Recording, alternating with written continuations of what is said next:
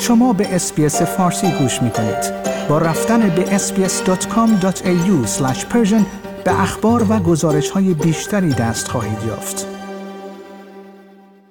سناتور پنی وانگ وزیر امور خارجه استرالیا امروز چهارشنبه دوم جون برای بازدید از ساموا و تونگا استرالیا را ترک می کند. دیدار او از این دو کشور پس از دیدار هفته گذشته او از فیجی صورت می گیرد. خانم وانگ به عنوان وزیر امور خارجه استرالیا دومین سفر خود را از این جزایر واقع در اقیانوس آرام انجام خواهد داد.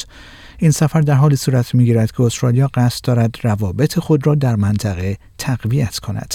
سفر خانم وانگ چند روز پس از امضاع توافق نامه های دو جانبه چین با هر دو کشور و در حالی انجام می شود که وانگی وزیر امور خارجه چین در حال انجام بازدیدهایی از چند کشور در منطقه اقیانوس آرام از جمله توقف در تونگا در روز چهارشنبه دوم جون است.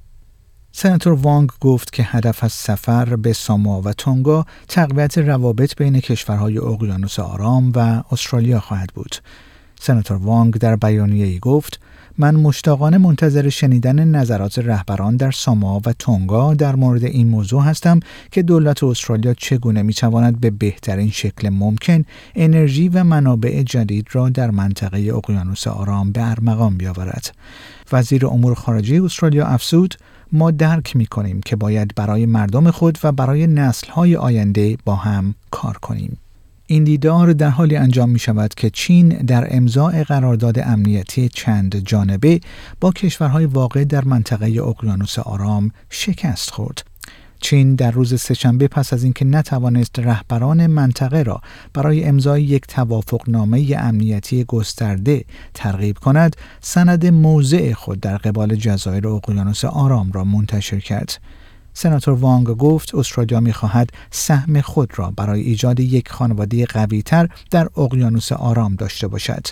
او گفت ما سهم خود را در امنیت منطقه افزایش خواهیم داد ما درک می کنیم که امنیت اقیانوس آرام به عهده خانواده اقیانوس آرام است که استرالیا بخشی از آن است وی افزود ما شانه به شانه خانواده اقیانوس آرام خود در مقابله با تهدید وجودی تغییرات آب و هوایی خواهیم ایستاد و روابط فرهنگی و ورزشی را تعمیق خواهیم داد. like، share، comment. SBS فارسی را در فیسبوک دنبال کنید.